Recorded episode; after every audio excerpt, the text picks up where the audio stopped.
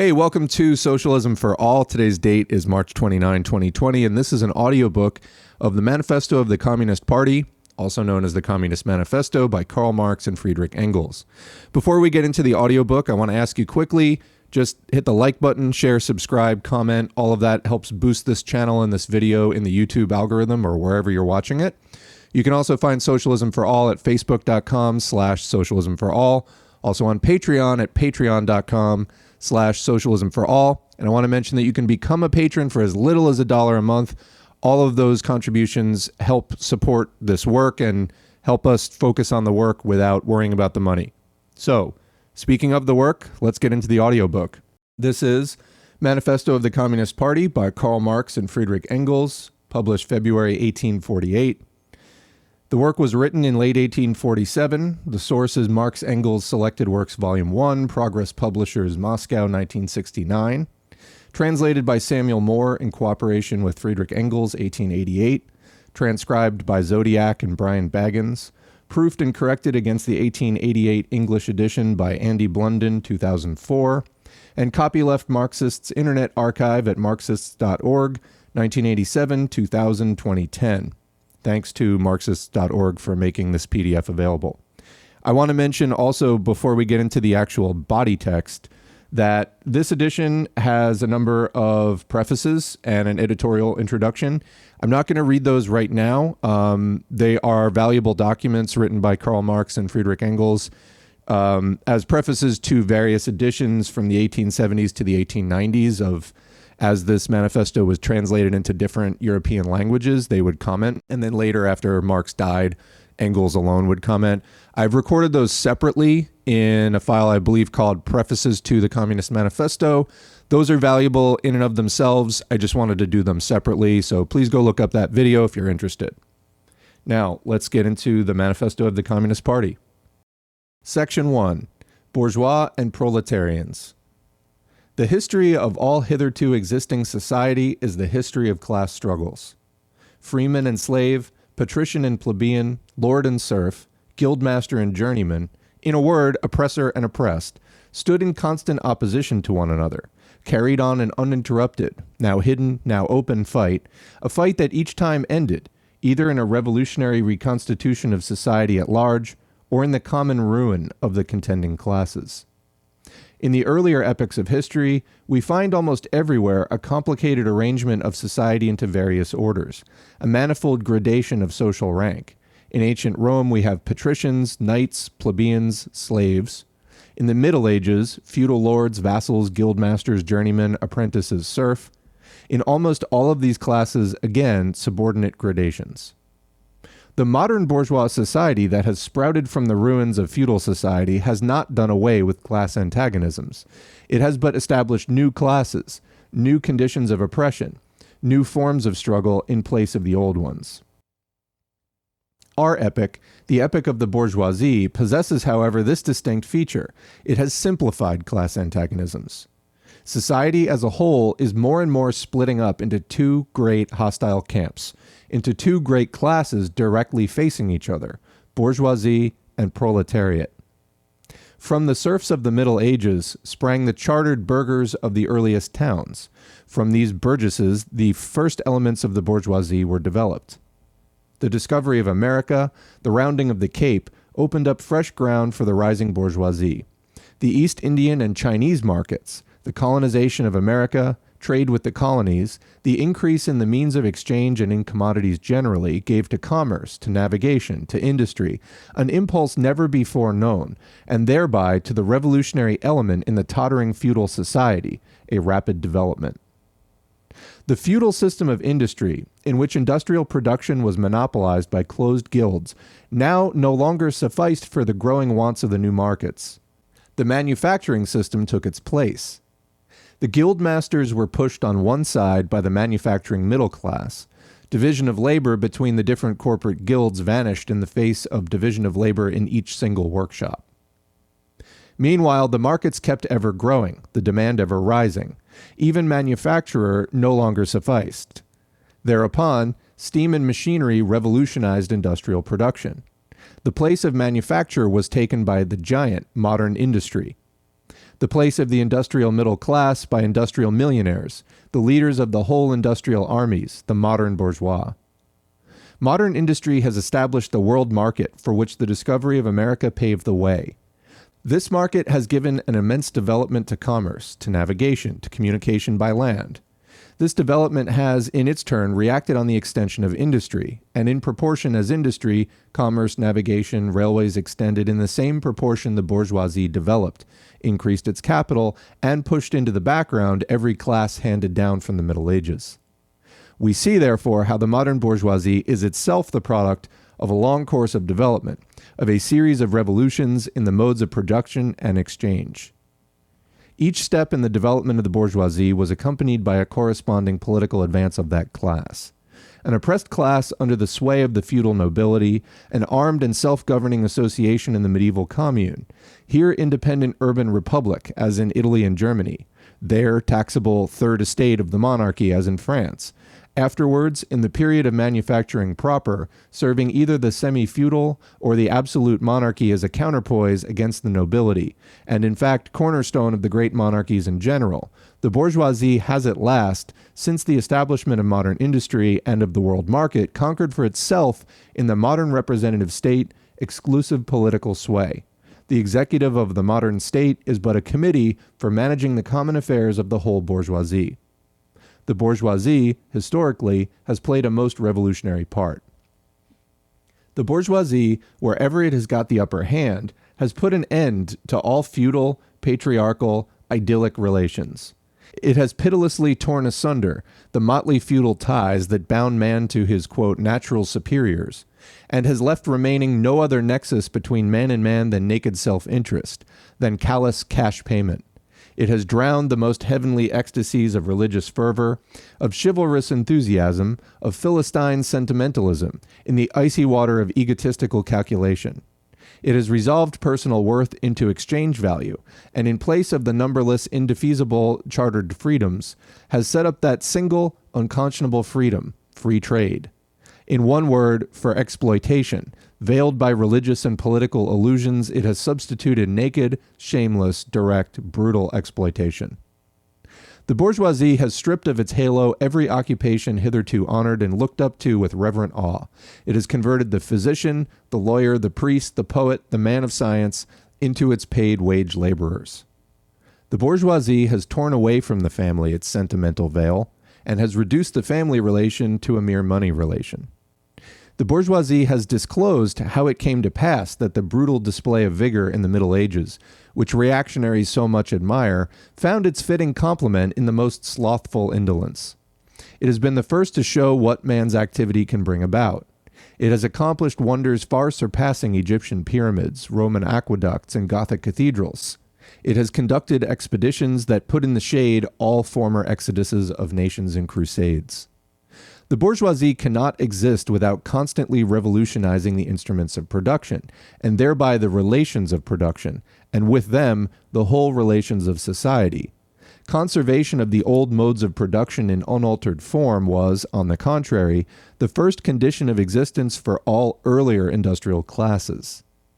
Constant revolutionizing of production, uninterrupted disturbance of all social conditions, everlasting uncertainty and agitation distinguish the bourgeois epoch from all previous ones. All fixed, fast frozen relations with their train of ancient and venerable prejudices and opinions are swept away. All new formed ones become antiquated before they can ossify. All that is solid melts into air, all that is holy is profaned, and man is at last compelled to face with sober senses his real conditions of life and his relations with his kind. The need of a constantly expanding market for its products chases the bourgeoisie over the entire surface of the globe. It must nestle everywhere, settle everywhere, establish connections everywhere. The bourgeoisie has, through its exploitation of the world market, given a cosmopolitan character to production and consumption in every country. To the great chagrin of reactionists, it has drawn from under the feet of industry the national ground on which it stood. All old established national industries have been destroyed or are daily being destroyed. They are dislodged by new industries, whose introduction becomes a life and death question for all civilized nations, by industries that no longer work up indigenous raw material, but raw material drawn from the remotest zones. Industries whose products are consumed not only at home, but in every quarter of the globe. In place of the old wants, satisfied by the production of the country, we find new wants, requiring for their satisfaction the products of distant lands and climes. In place of the old local and national seclusion and self sufficiency, we have intercourse in every direction, universal interdependence of nations. And as in material, so also in intellectual production. The intellectual creations of individual nations become common property. National one sidedness and narrow mindedness becomes more and more impossible, and from the numerous national and local literatures there arises a world literature. The bourgeoisie, by the rapid improvement of all instruments of production, by the immensely facilitated means of communication, draws all, even the most barbarian nations, into civilization.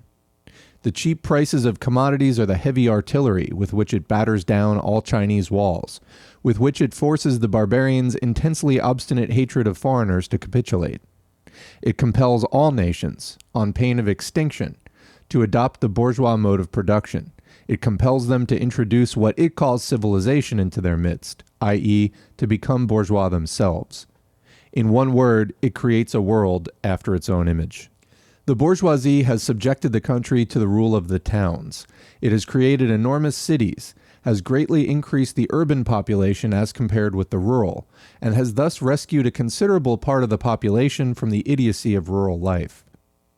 Just as it has made the country dependent on the towns, so it has made the barbarian and semi barbarian countries dependent on the civilized ones, nations of peasants on nations of bourgeois, the East on the West. The bourgeoisie keeps more and more doing away with the scattered state of the population, of the means of production, and of property. It has agglomerated population, centralized the means of production, and has concentrated property in a few hands. The necessary consequence of this was political centralization. Independent, or but loosely connected provinces, with separate interests, laws, governments, and systems of taxation, became lumped together into one nation, with one government, one code of laws, one national class interest, one frontier, and one customs tariff. The bourgeoisie, during its rule of scarce 100 years, has created more massive and more colossal productive forces than have all preceding generations together. Subjection of nature's forces to man machinery, application of chemistry to industry and agriculture, steam navigation, railways, electric telegraphs, clearing of whole continents for cultivation, canalization of rivers, whole populations conjured out of the ground, what earlier century had even a presentiment that such productive forces slumbered in the lap of social labor? We see then the means of production and of exchange, on whose foundation the bourgeoisie built itself up, were generated in feudal society. At a certain stage in the development of these means of production and of exchange, the conditions under which feudal society produced and exchanged the feudal organization of agriculture and manufacturing industry. In one word, the feudal relations of property became no longer compatible with the already developed productive forces. They became so many fetters. They had to be burst asunder. They were burst asunder. Into their place stepped free competition, accompanied by a social and political constitution adapted in it, and the economic and political sway of the bourgeois class. A similar movement is going on before our own eyes. Modern bourgeois society, with its relations of production, of exchange, and of property, a society that has conjured up such gigantic means of production and of exchange, is like the sorcerer who is no longer able to control the powers of the netherworld whom he has called up by his spells. For many a decade past, the history of industry and commerce is but the history of the revolt of modern productive forces against modern conditions of production, against the property relations that are the conditions for the existence of the bourgeois and of its rule. It is enough to mention the commercial crises that, by their periodical return, put the existence of the entire bourgeois society on its trial, each time more threateningly. In these crises, a great part of not only the existing products, but also of the previously creative productive forces are periodically destroyed. In these crises, there breaks out an epidemic that, in all earlier epochs, would have seemed an absurdity the epidemic of overproduction. Society suddenly finds itself put back into a state of momentary barbarism. It appears as if a famine, a universal war of devastation, had cut off the supply of every means of subsistence. Industry and commerce seem to have been destroyed. And why? Because there is too much civilization, too much means of subsistence, too much industry, too much commerce. The productive forces at the disposal of society no longer tend to further the development of the conditions of bourgeois property. On the contrary, they have become too powerful for these conditions by which they are fettered. And so soon as they can overcome these fetters, they bring disorder into the whole of bourgeois society, endanger the existence of bourgeois property. The conditions of bourgeois society are too narrow to comprise the wealth created by them. And how does the bourgeoisie get over these crises? On the one hand, by enforced destruction of a mass of productive forces, on the other, by the conquest of new markets, and by the more thorough exploitation of the old ones. That is to say, by paving the way for more extensive and more destructive crises, and by diminishing the means whereby crises are prevented. The weapons with which the bourgeoisie felled feudalism to the ground are now turned against the bourgeoisie itself.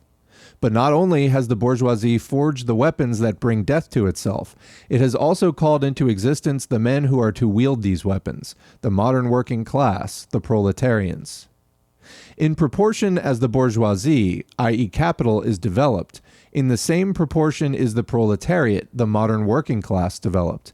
A class of laborers who live only so long as they find work, and who find work only so long as their labor increases capital. These laborers, who must sell themselves piecemeal, are a commodity, like every other article of commerce, and are consequently exposed to all the vicissitudes of competition, to all the fluctuations of the market. Owing to the extensive use of machinery and to the division of labor, the work of the proletarians has lost all individual character and consequently all charm for the workman. He becomes an appendage of the machine, and it is only the most simple, most monotonous, and most easily required knack that is required of him. Hence, the cost of production of a workman is restricted almost entirely to the means of subsistence that he requires for maintenance and for the propagation of his race. But the price of a commodity, and therefore also of labor, is equal to its cost of production. In proportion, therefore, as the repulsiveness of the work increases, the wage decreases. Nay, more, in proportion as the use of machinery and division of labor increases, in the same proportion the burden of toil also increases, whether by prolongation of the working hours, by the increase of the work exacted in a given time, or by increased speed of machinery, etc. Modern industry has converted the little workshop of the patriarchal master into the great factory of the industrial capitalist. Masses of laborers crowded into the factory are organized like soldiers. As privates of the industrial army, they are placed under the command of a perfect hierarchy of officers and sergeants. Not only are they slaves of the bourgeois class and of the bourgeois state, they are daily and hourly enslaved by the machine, by the overlooker, and above all, by the individual bourgeois manufacturer himself. The more openly this despotism proclaims gain to be its end and aim, the more petty, the more hateful, and the more embittering it is the less the skill and exertion of strength implied in manual labor. In other words, the more modern industry becomes developed, the more is the labor of men superseded by that of women. Differences of age and sex have no longer any distinctive social validity for the working class. All are instruments of labor, more or less expensive to use according to their age and sex. No sooner is the exploitation of the laborer by the manufacturer so far at an end that he receives his wages in cash than he is set upon by the other portions of the bourgeoisie the landlord, the shopkeeper, the pawnbroker, etc. The lower strata of the middle class, the small tradespeople, shopkeepers, and retired tradesmen generally, the handicraftsmen and peasants, all these sink gradually into the proletariat, partly because their diminutive capital does not suffice for the scale on which modern industry is carried on and is swamped in the competition with the large capitalists, partly because their specialized skill is rendered worthless by new methods of production. Thus, the proletariat is recruited from all classes of the population. The proletariat goes through various stages of development with its birth begins its struggle with the bourgeoisie. At first, the contest is carried on by individual laborers.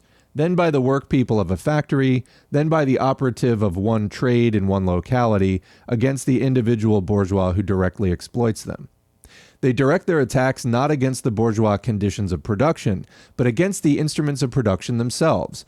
They destroy imported wares that compete with their labor. They smash to pieces machinery. They set factories ablaze.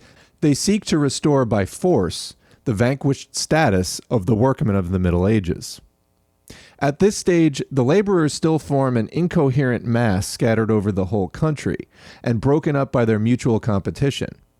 If anywhere they unite to form more compact bodies, this is not yet the consequence of their own active union, but of the union of the bourgeoisie, which class, in order to attain its own political ends, is compelled to set the whole proletariat in motion, and is moreover yet for a time able to do so. At this stage, therefore, the proletarians do not fight their enemies, but the enemies of their enemies the remnants of absolute monarchy, the landowners, the non industrial bourgeois, the petty bourgeois. Thus, the whole historical movement is concentrated in the hands of the bourgeoisie. Every victory so obtained is a victory for the bourgeoisie. But with the development of industry, the proletariat not only increases in number, it becomes concentrated in greater masses. Its strength grows, and it feels that strength more. The various interests and conditions of life within the ranks of the proletariat are more and more equalized in proportion as machinery obliterates all distinctions of labor and nearly everywhere reduces wages to the same low level. The growing competition among the bourgeois and the resulting commercial crises make the wages of the workers ever more fluctuating. The increasing improvement of machinery, ever more rapidly developing, makes their livelihood more and more precarious. The collisions between individual workmen and individual bourgeois take more and more the character of collisions between two classes. Thereupon, the workers begin to form combination, trades unions, against the bourgeois. They club together in order to keep up the rate of wages. They found permanent associations in order to make provision beforehand for these occasional revolts. Here and there, the contest breaks out into riots. Now and then, the workers are victorious, but only for a time. The real fruit of their battles lies not in the immediate result, but in the ever expanding union of the workers. This union is helped on by the improved means of communication that are created by modern industry, and that place the workers of different localities in contact with one another. It was just this contact that was needed to centralize the numerous local struggles, all of the same character, into one national struggle between classes. But every class struggle is a political struggle, and that union, to attain which the burghers of the Middle Ages, with their miserable highways, required centuries, the modern proletarian, thanks to railways, achieve in a few years. This organization of the proletarians into a class and consequently into a political party is continually being upset again by the competition between the workers themselves. But it ever rises up again, stronger, firmer, mightier. It compels legislative recognition of particular interests of the workers by taking advantage of the divisions among the bourgeoisie itself. Thus, the 10 Hours Bill in England was carried. Altogether, collisions between the classes of the old society further, in many ways, the course of development of the proletariat. The bourgeoisie finds itself involved in a constant battle, at first with the aristocracy, later on with those portions of the bourgeoisie itself whose interests have become antagonistic to the progress of industry, at all time with the bourgeoisie of foreign countries. In all these battles, it sees itself compelled to appeal to the proletariat, to ask for help, and thus to drag it into the political arena. The bourgeoisie itself, therefore, supplies the proletariat with its own elements of political and general education. In other words, it furnishes the proletariat with weapons for fighting the bourgeoisie. Further, as we have already seen, entire sections of the ruling class are, by the advance of industry, precipitated into the proletariat, or are at least threatened in their conditions of existence. These also supply the proletariat with fresh elements of enlightenment and progress. Finally, in times when the class struggle nears the decisive hour, the progress of dissolution going on within the ruling class, in fact within the whole range of old society, assumes such a violent, glaring character that a small section of the ruling class cuts itself adrift and joins the revolutionary class, the class that holds the future in its hands. Just as, therefore, at an earlier period, a section of the nobility went over to the bourgeoisie, so now a portion of the bourgeoisie goes over to the proletariat. and in particular, a portion of the bourgeois ideologists who have raised themselves to the level of comprehending theoretically the historical movement as a whole. Of all the classes that stand face to face with the bourgeoisie today, the proletariat alone is a really revolutionary class. The other classes decay and finally disappear in the face of modern industry. The proletariat is its special and essential product. The lower middle class, the small manufacturer, the shopkeeper, the artisan, the peasant, all these fight against the bourgeoisie to save from extinction their existence as fractions of the middle class. They are therefore not revolutionary but conservative. Nay, more, they are reactionary, for they try to roll back the wheel of history. If by chance they are revolutionary, they are so only in view of their impending transfer into the proletariat. They thus defend not their present but their future interests. They desert their own standpoint to place themselves at that of the proletariat. The, quote, dangerous class, lumpen proletariat, the social scum, that passively rotting mass thrown off by the lowest layers of the old society may, here and there, be swept into the movement by a proletarian revolution. Its conditions of life, however, prepare it far more for the part of a bribed tool of reactionary intrigue. In the condition of the proletariat, those of old society at large are already virtually swamped. The proletarian is without property. His relation to his wife and children has no longer anything in common with the bourgeois family of relations. Modern industry labor, modern subjection to capital, the same in England as in France, in America as in Germany, has stripped him of every trace of national character. Law, morality, religion are to him so many bourgeois prejudices, behind which lurk in ambush just as many bourgeois interests. All the preceding classes that got the upper hand sought to fortify their already acquired status by subjecting society at large to their conditions of appropriation. The proletarians cannot become masters of the productive forces of society except by abolishing their own previous mode of appropriation, and thereby also every other previous mode of appropriation. They have nothing of their own to secure and to fortify. Their mission is to destroy all previous securities for and insurances of individual property. All previous historical movements were movements of minorities, or in the interest of minorities. The proletarian movement is the self conscious, independent movement of the immense majority, in the interest of the immense majority. The proletariat, the lowest stratum of our present society, cannot stir, cannot raise itself up without the whole superincumbent strata of official society being sprung into the air. Though not in substance, yet in form, the struggle of the proletariat with the bourgeoisie is at first a national struggle. The proletariat of each country must, of course, first of all settle matters with its own bourgeoisie. In depicting the most general phases of the development of the proletariat, we trace the more or less veiled civil war raging within existing society up to the point where that war breaks out into open revolution, and where the violent overthrow of the bourgeoisie lays the foundation for the sway of the proletariat. Hitherto, every form of society has been based, as we have already seen, on the antagonism of oppressing and oppressed classes. But in order to oppress a class, certain conditions must be assured to it under which it can at least continue its slavish existence. The serf, in the period of serfdom, raised himself to membership in the commune, just as the petty bourgeois, under the yoke of the feudal absolutism, managed to develop into a bourgeois. The modern laborer, on the contrary, instead of rising with the process of industry, sinks deeper and deeper below the conditions of the existence of his own class. He becomes a pauper, and pauperism develops more rapidly than population and wealth. And here it becomes evident that the bourgeoisie is unfit any longer to be the ruling class in society and to impose its conditions of existence upon society as an overriding law. It is unfit to rule because it is incompetent to assure an existence to its slave within his slavery, because it cannot help letting him sink into such a state that it has to feed him instead of being fed by him Society can no longer live under this bourgeoisie, in other words, its existence is no longer compatible with society. The essential conditions for the existence and for the sway of the bourgeois class is the formation and augmentation of capital. The condition for capital is wage labor. Wage labor rests exclusively on competition between the laborers.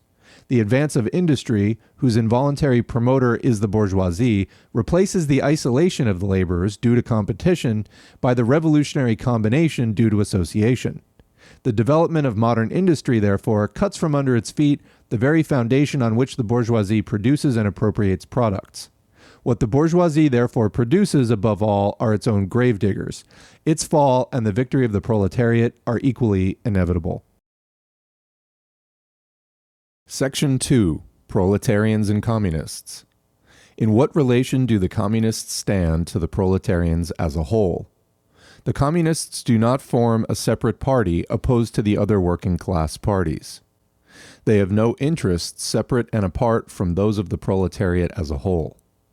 They do not set up any sectarian principles of their own by which to shape and mold the proletarian movement. The communists are distinguished from the other working class parties by this only. 1. In the national struggles of the proletarians of the different countries, they point out and bring to the front the common interests of the entire proletariat, independently of any nationality. 2. In the various stages of development, which the struggle of the working class against the bourgeoisie has to pass through, they always and everywhere represent the interests of the movement as a whole. The communists, therefore, are, on the one hand, practically the most advanced and resolute section of the working class parties of every country, that section which pushes forward all others. On the other hand, theoretically, they have over the great mass of the proletariat the advantage of clearly understanding the line of march, the conditions, and the ultimate general results of the proletarian movement. The immediate aim of the communists is the same as that of all other proletarian parties formation of the proletariat into a class, overthrow of the bourgeois supremacy, conquest of political power by the proletariat. The theoretical conclusions of the communists are in no way based on principles or ideas that have been invented or discovered by this or that would be universal reformer. They merely express, in general terms, actual relations springing from an existing class struggle, from a historical movement going on under our very eyes. The abolition of existing property relations is not at all a distinctive feature of communism. All property relations in the past have continually been subject to historical change consequent upon the change in historical conditions. The French Revolution, for example, abolished feudal property in favor of bourgeois property. The distinguishing feature of communism is not the abolition of property generally, but the abolition of bourgeois property. But modern bourgeois private property is the final and most complete expression of the system producing and appropriating products that is based on class antagonisms, on the exploitation of the many by the few. In this sense, the theory of the communists may be summed up in the single sentence abolition of private property. We communists have been reproached with the desire of abolishing the right of personally acquiring property as the fruit of a man's own labor, which property is alleged to be the groundwork of all personal freedom, activity, and independence. Hard won, self acquired, self earned property. Do you mean the property of petty artisan and of the small peasant, a form of property that preceded the bourgeois form? There is no need to abolish that. The development of industry has to a great extent already destroyed it and is still destroying it daily. Or do you mean the modern bourgeois private property? But does wage labor create any property for the laborer? Not a bit. It creates capital, i.e., that kind of property which exploits wage labor, and which cannot increase except upon condition of begetting a new supply of wage labor for fresh exploitation property in its present form, is based on the antagonism of capital and wage labor. Let us examine both sides of this antagonism. To be a capitalist is to have not only a purely personal but a social status in production. Capital is a collective product, and only by the united action of many members, nay, in the last resort, only by the united action of all members of society can it be set in motion. Capital is therefore not only personal, it is a social power. When, therefore, capital is converted into common property, into the property of all members of society, personal property is not thereby transformed into social property. It is only the social character of the property that is changed. It loses its class character. Let us now take wage labor. The average price of wage labor is the minimum wage, i.e., that quantum of the means of subsistence which is absolutely requisite to keep the laborer in bare existence as a laborer. What, therefore, the wage laborer appropriates by means of his labor merely suffices to prolong and reproduce a bare existence. We by no means intend to abolish this personal appropriation of the products of labor, an appropriation that is made for the maintenance and reproduction of human life and that leaves no surplus wherewith to command the labor of others. All that we want to do away with is the miserable character of this appropriation, under which the laborer lives merely to increase capital and is allowed to live only insofar as the interest of the ruling class requires it. In bourgeois society, living labor is but a means to increase accumulated labor. In communist society, accumulated labor is but a means to widen, to enrich, to promote the existence of the laborer. In bourgeois society, therefore, the past dominates the present. In communist society, the present dominates the past. In bourgeois society, capital is independent and has individuality, while the living person is dependent and has no individuality. And the abolition of this state of things is called by the bourgeois abolition of individuality and freedom. And rightly so. The abolition of bourgeois individuality, bourgeois independence, and bourgeois freedom is undoubtedly aimed at.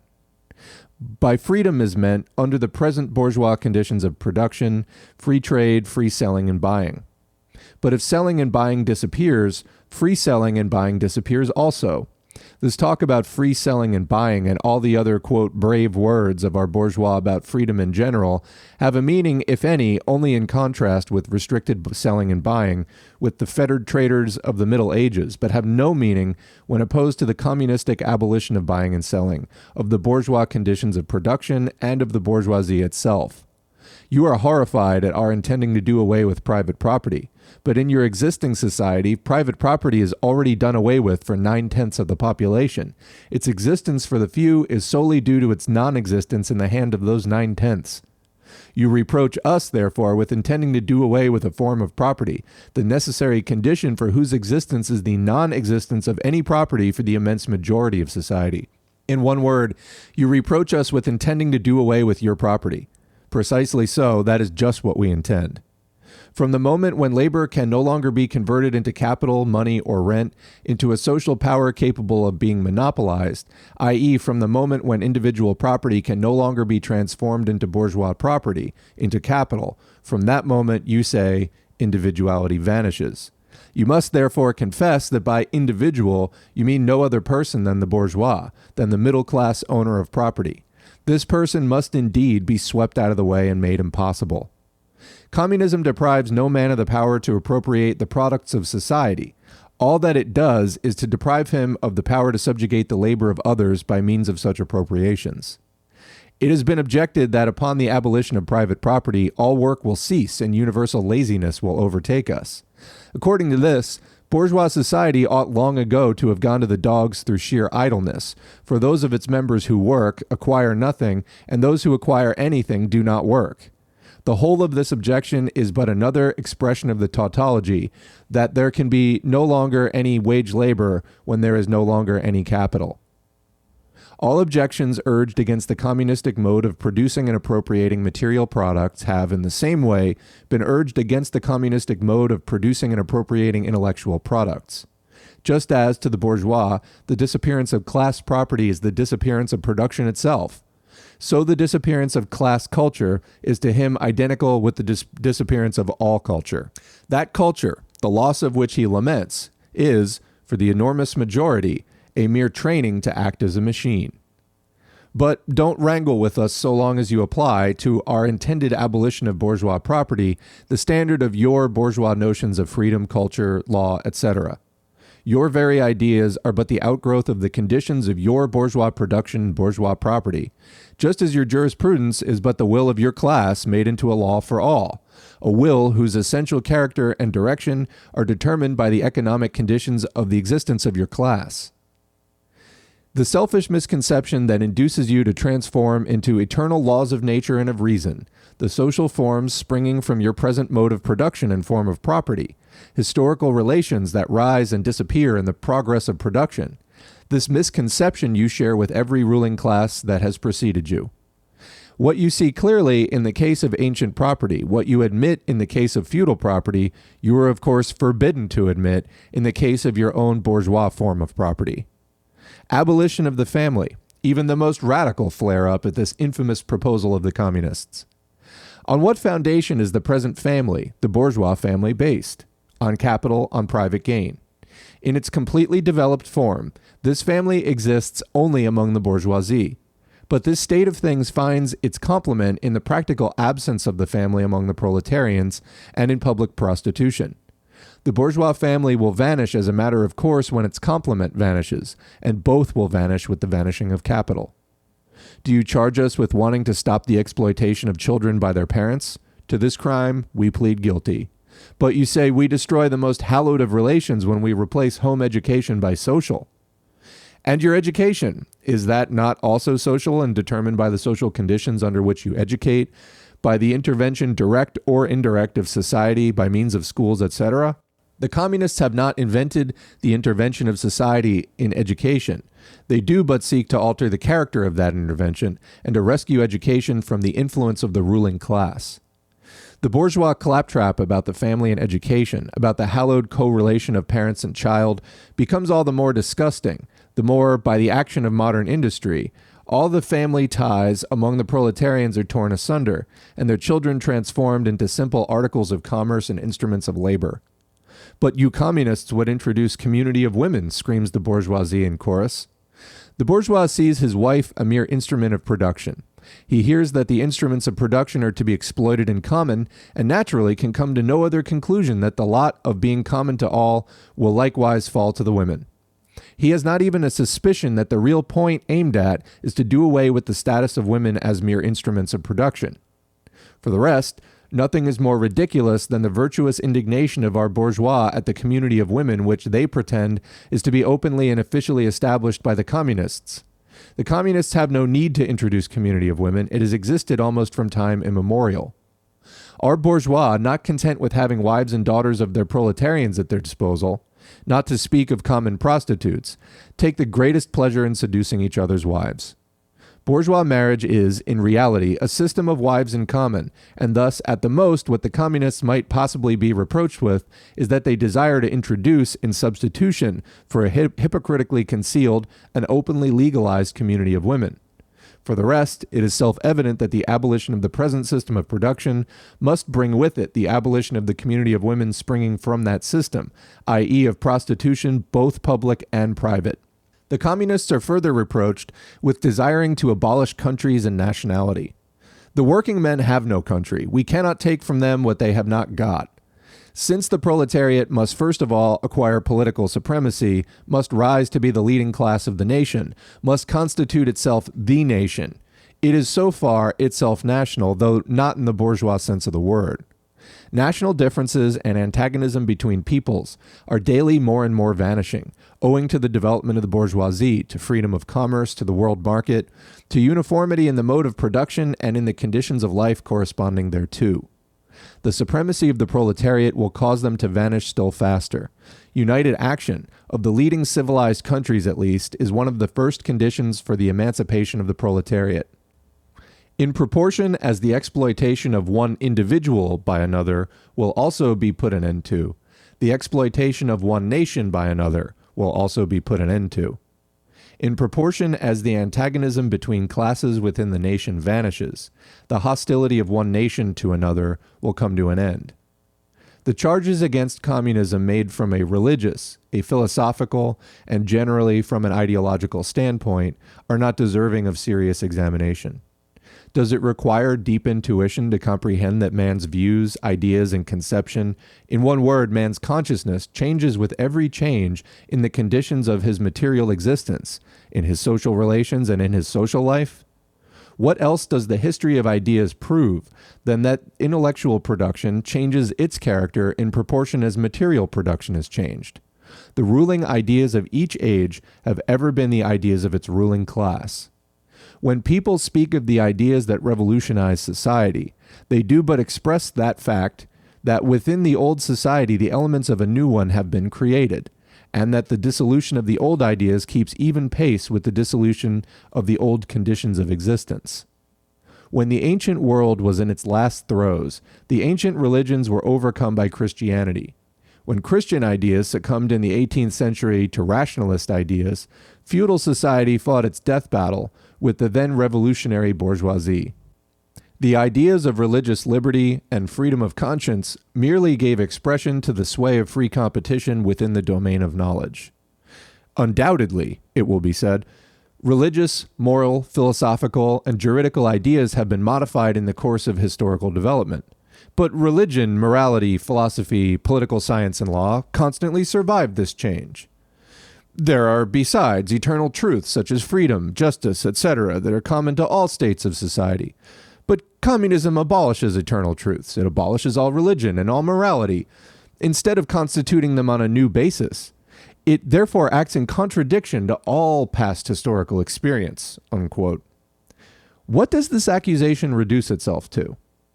The history of all past society has consisted in the development of class antagonisms, antagonisms that assume different forms at different epochs. But whatever form they may have taken, one fact is common to all past ages the exploitation of one part of society by the other.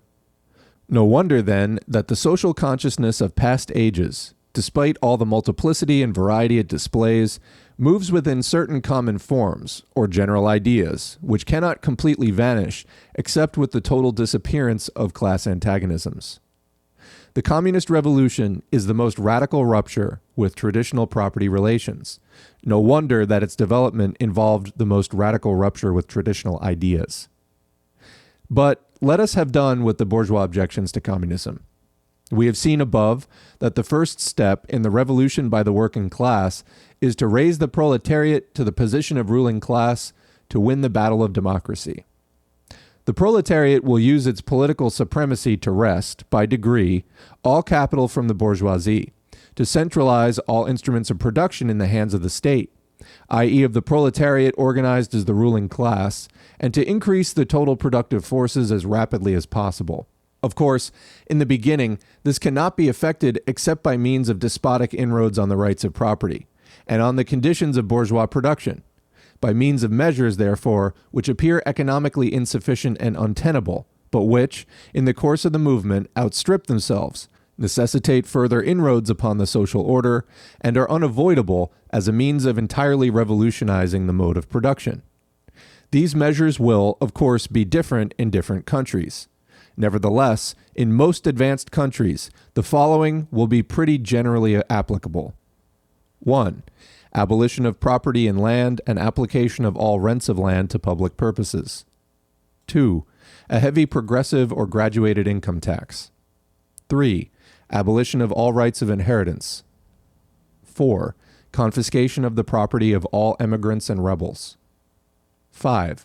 Centralization of credit in the hands of the state by means of a national bank with state capital and an exclusive monopoly. 6. Centralization of the means of communication and transport in the hands of the state. 7.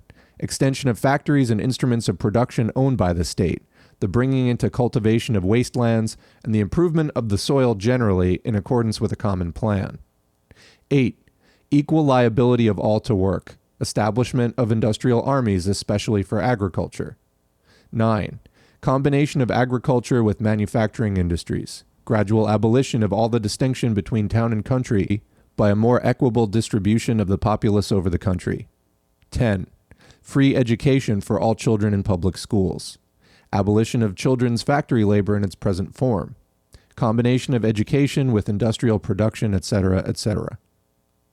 When, in the course of development, class distinctions have disappeared and all production has been concentrated in the hands of a vast association of the whole nation, the public power will lose its political character. Political power, properly so called, is merely the organized power of one class for oppressing another.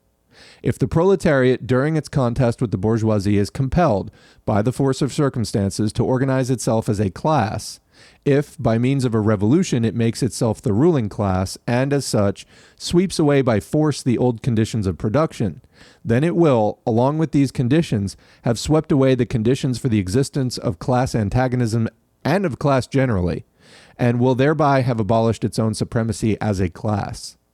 In place of the old bourgeois society with its classes and class antagonisms, we shall have an association in which the free development of each is the condition for the free development of all. Section 3 Socialist and Communist Literature 1. Reactionary Socialism. A. Feudal Socialism. Owing to their historical position, it became the vocation of the aristocracies of France and England to write pamphlets against modern bourgeois society. In the French Revolution of July 1830 and in the English Reform agitation, these aristocracies again succumbed to the hateful upstart. Thenceforth, a serious political struggle was altogether out of the question. A literary battle alone remained possible. But even in the domain of literature, the old cries of the Restoration period had become impossible. In order to arouse sympathy, the aristocracy was obliged to lose sight, apparently, of its own interest, and to formulate their indictment against the bourgeoisie in the interest of the exploited working class alone. Thus, the aristocracy took their revenge by singing lampoons on their new masters and whispering in his ears sinister prophecies of coming catastrophe. In this way arose feudal socialism, half lamentation, half lampoon, half an echo of the past, half menace of the future at times by its bitter, witty, and incisive criticism striking the bourgeoisie to the very heart's core, but always ludicrous in its effect, through total incapacity to comprehend the march of modern history. The aristocracy, in order to rally the people to them, waved the proletarian alms bag in front for a banner. But the people, so often as it joined them, saw on their hindquarters the old feudal coats of arms and deserted with loud and irreverent laughter. One section of the French legitimists and, quote, Young England exhibited this spectacle.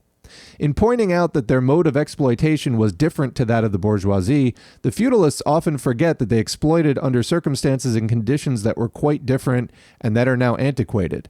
In showing that, under their rule, the modern proletariat never existed, they forgot that the modern bourgeoisie is the necessary offspring of their own form of society.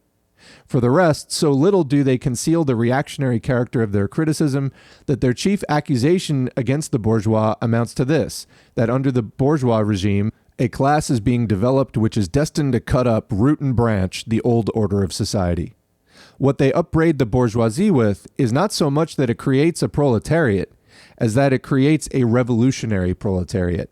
In political practice, therefore, they join in all coercive measures against the working class, and in ordinary life, despite their highfalutin phrases, they stoop to pick up the golden apples dropped from the tree of industry, and to barter truth, love, and honor for traffic in wool, beetroot sugar, and potato spirits.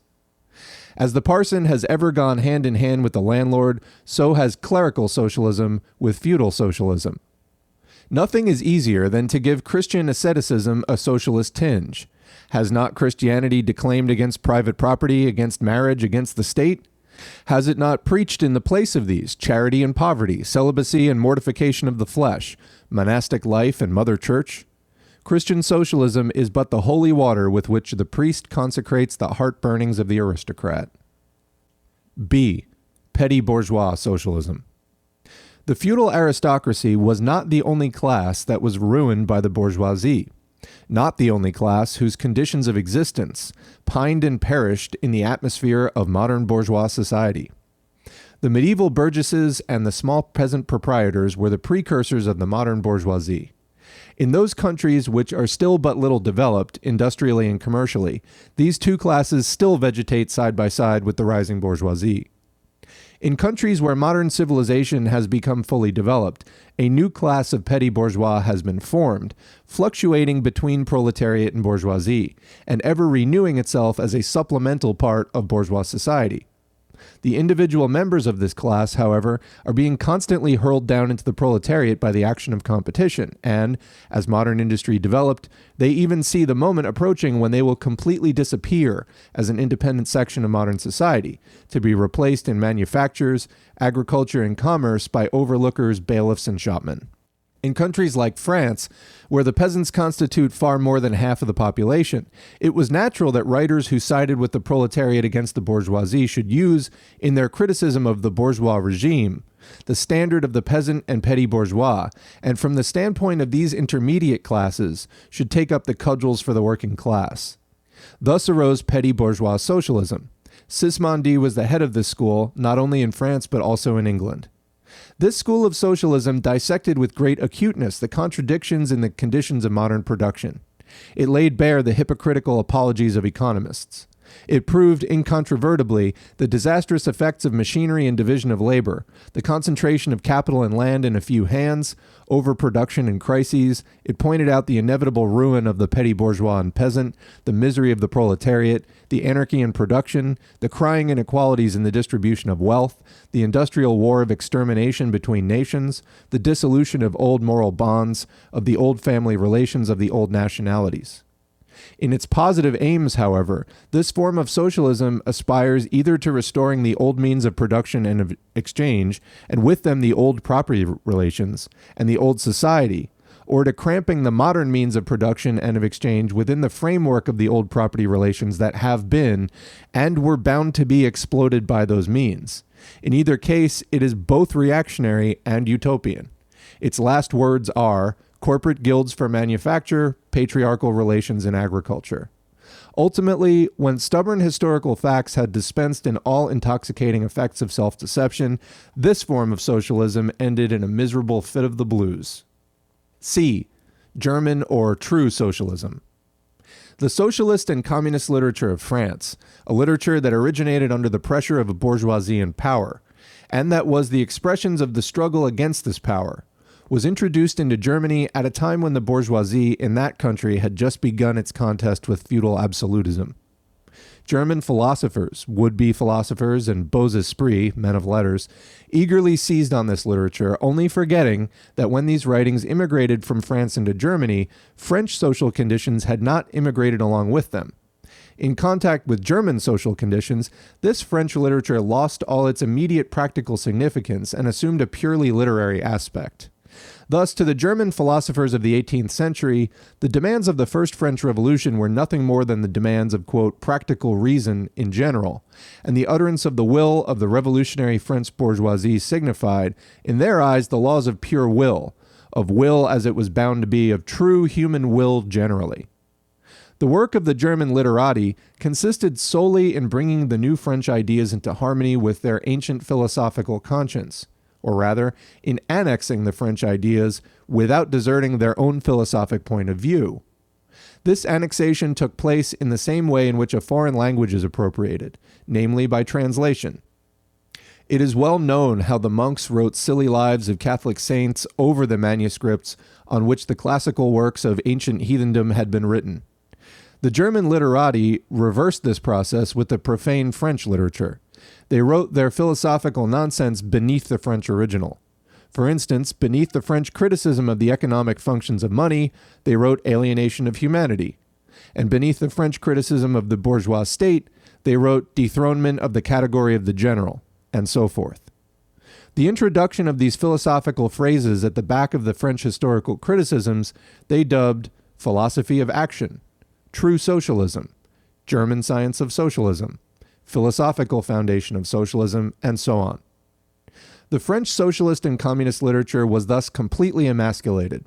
And since it ceased in the hands of the German to express the struggle of one class with the other, he felt conscious of having overcome, quote, French one sidedness, and of representing not true requirements, but the requirements of truth, not the interests of the proletariat, but the interests of human nature, of man in general, who belongs to no class, has no reality, who exists only in the misty realm of philosophical fantasy. This German socialism, which took its schoolboy task so seriously and solemnly, and extolled its poor stock and trade in such a mountebank fashion, meanwhile gradually lost its pedantic innocence. The fight of the Germans, and especially of the Prussian bourgeoisie, against feudal aristocracy and absolute monarchy, in other words, the liberal movement, became more earnest. By this, the long wished for opportunity was offered to true socialism of confronting the political movement with the socialist demands, of hurling the traditional anathemas against liberalism, against representative government, against bourgeois competition, bourgeois freedom of the press, bourgeois legislation, bourgeois liberty and equality, and of preaching to the masses that they had nothing to gain and everything to lose by this bourgeois movement. German socialism forgot, in the nick of time, that the French criticism, whose silly echo it was, presupposed in the existence of modern bourgeois society, with its corresponding economic conditions of existence, and the political constitution adapted thereto, the very things those attainment was the object of the pending struggle in Germany. To the absolute governments, with their following of parsons, professors, country squires, and officials, it served as a welcome scarecrow against the threatening bourgeoisie. It was a sweet finish after the bitter pills of flogging and bullets with which these same governments, just at that time, dosed the German working class risings. While this, quote, true socialism thus served the government as a weapon for fighting the German bourgeoisie, it at the same time directly represented a reactionary interest, the interest of German Philistines. In Germany, the petty bourgeois class, a relic of the 16th century, and since then constantly cropping up again under the various forms, is the real social basis of the existing state of things. To preserve this class is to preserve the existing state of things in Germany. The industrial and political supremacy of the bourgeoisie threatens it with certain destruction, on the one hand from the concentration of capital, on the other from the rise of a revolutionary proletariat. True socialism appeared to kill these two birds with one stone. It spread like an epidemic.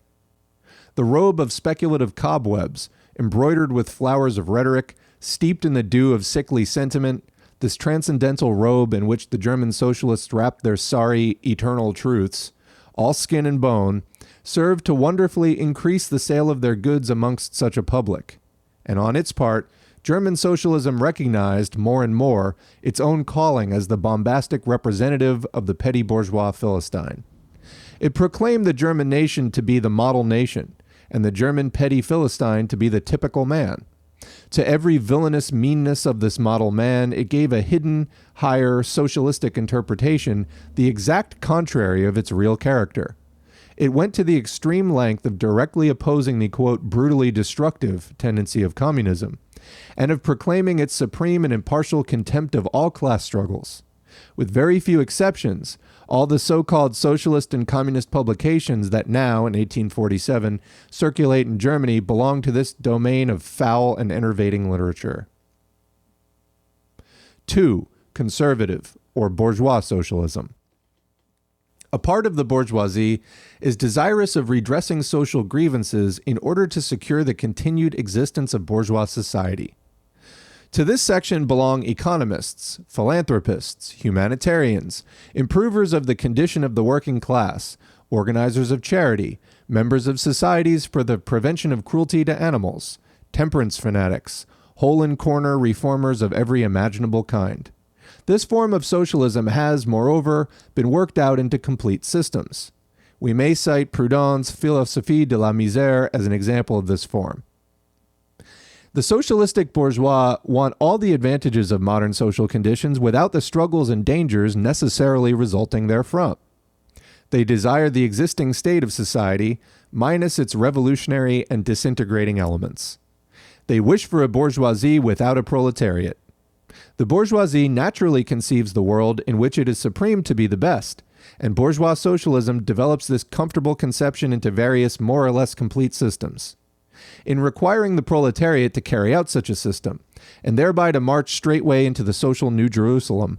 It but requires in reality that the proletariat should remain within the bounds of existing society, but should cast away all its hateful ideas concerning the bourgeoisie.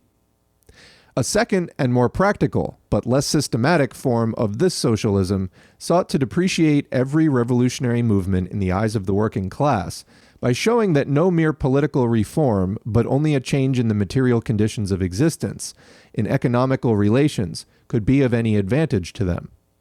By changes in the material conditions of existence, this form of socialism, however, by no means understands abolition of the bourgeois relations of production, an abolition that can be effected only by a revolution, but administrative reforms based on the continued existence of these relations, Reforms, therefore, that in no respect affect the relations between capital and labor, but at the best lessen the cost and simplify the administrative work of bourgeois government. Bourgeois socialism attains adequate expression when and only when it becomes a mere figure of speech. Free trade for the benefit of the working class, protective duties for the benefit of the working class, prison reform for the benefit of the working class. This is the last word and the only seriously meant word of bourgeois socialism. It is summed up in the phrase the bourgeois is a bourgeois for the benefit of the working class. Three, critical utopian socialism and communism.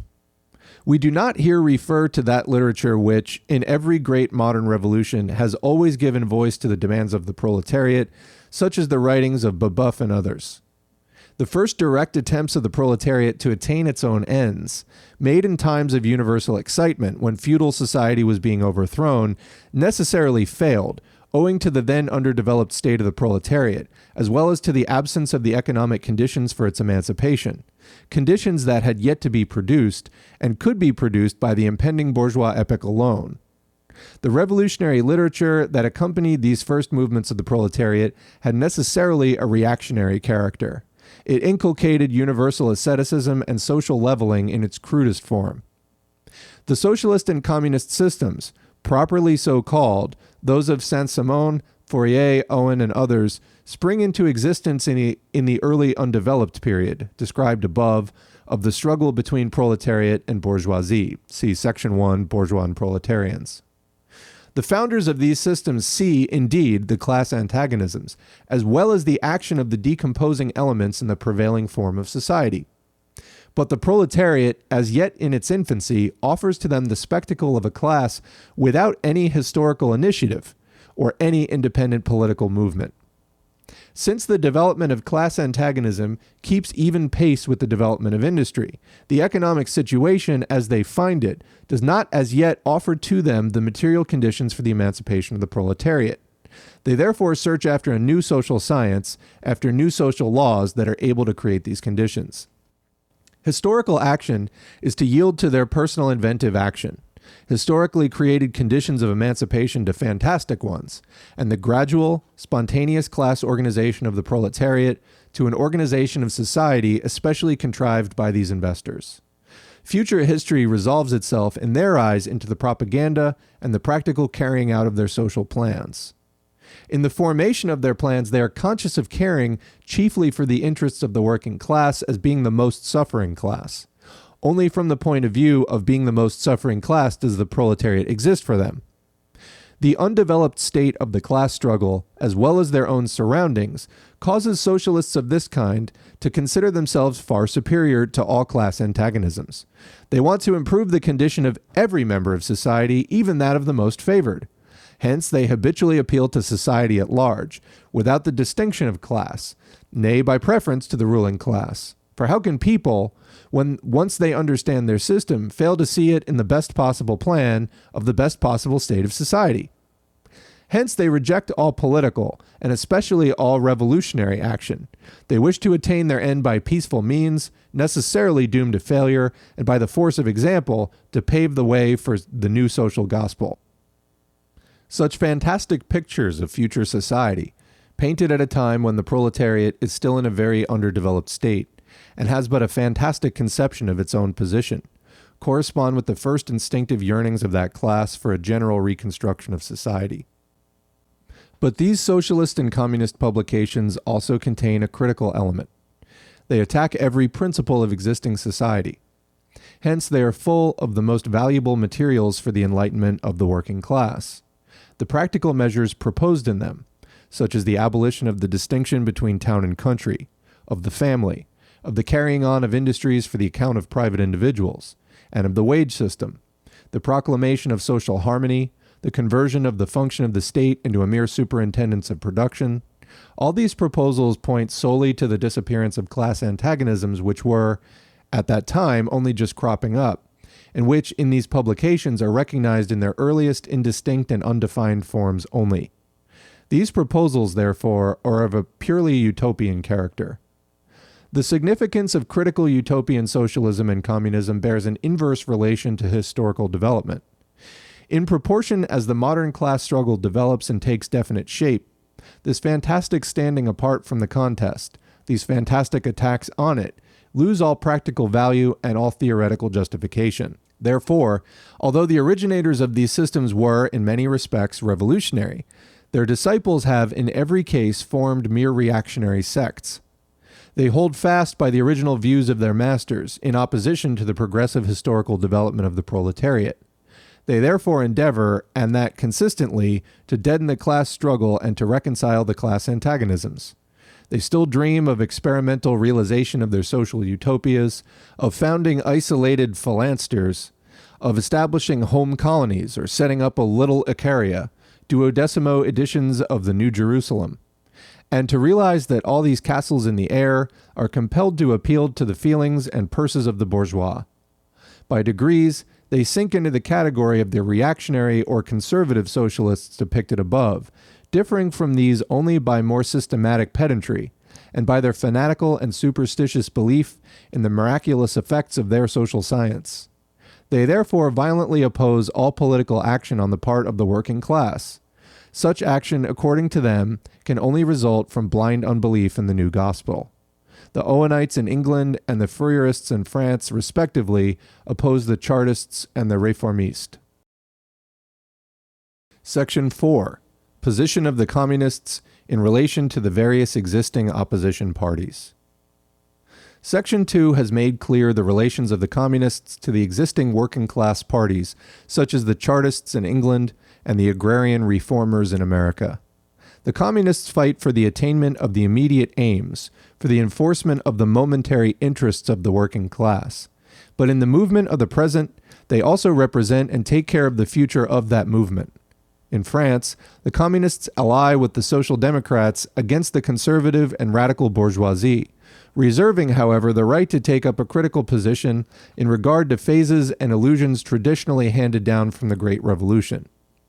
In Switzerland, they support the radicals without losing sight of the fact that this party consists of antagonistic elements, partly of democratic socialists in the French sense, partly of radical bourgeois.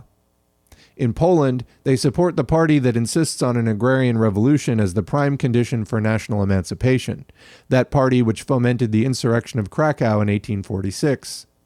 In Germany, they fight with the bourgeoisie whenever it acts in a revolutionary way against the absolute monarchy, the feudal squirearchy, and the petty bourgeoisie but they never cease for a single instant to instill into the working class the clearest possible recognition of the hostile antagonism between bourgeoisie and proletariat, in order that the German workers may straightway use, as so many weapons against the bourgeoisie, the social and political conditions that the bourgeoisie must necessarily introduce along with its supremacy.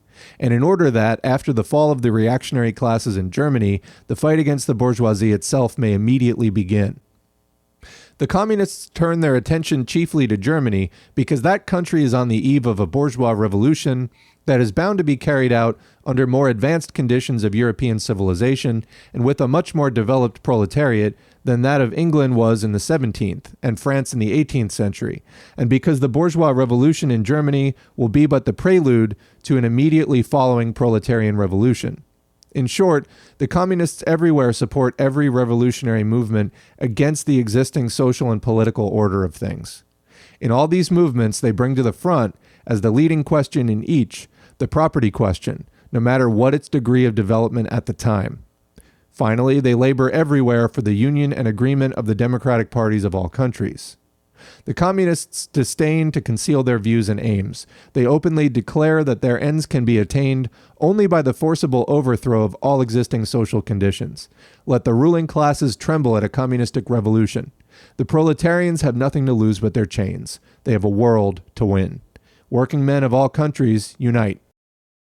So, this ends the audiobook recording of Manifesto of the Communist Party, also known as the Communist Manifesto by Karl Marx and Friedrich Engels.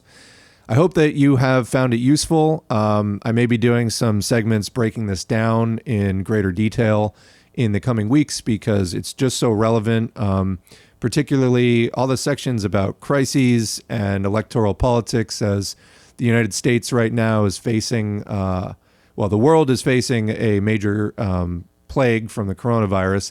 And it seems like world capitalism is breaking down again as it did in 2008 and also, the United States is facing a uh, political election, possibly involving the emergence of some proletarian interests in Bernie Sanders, although which form of socialism does Bernie Sanders represent? Uh, maybe we can do a breakdown of his uh, political platform and analyze it against the various types of socialism uh, as laid out in the Communist Manifesto.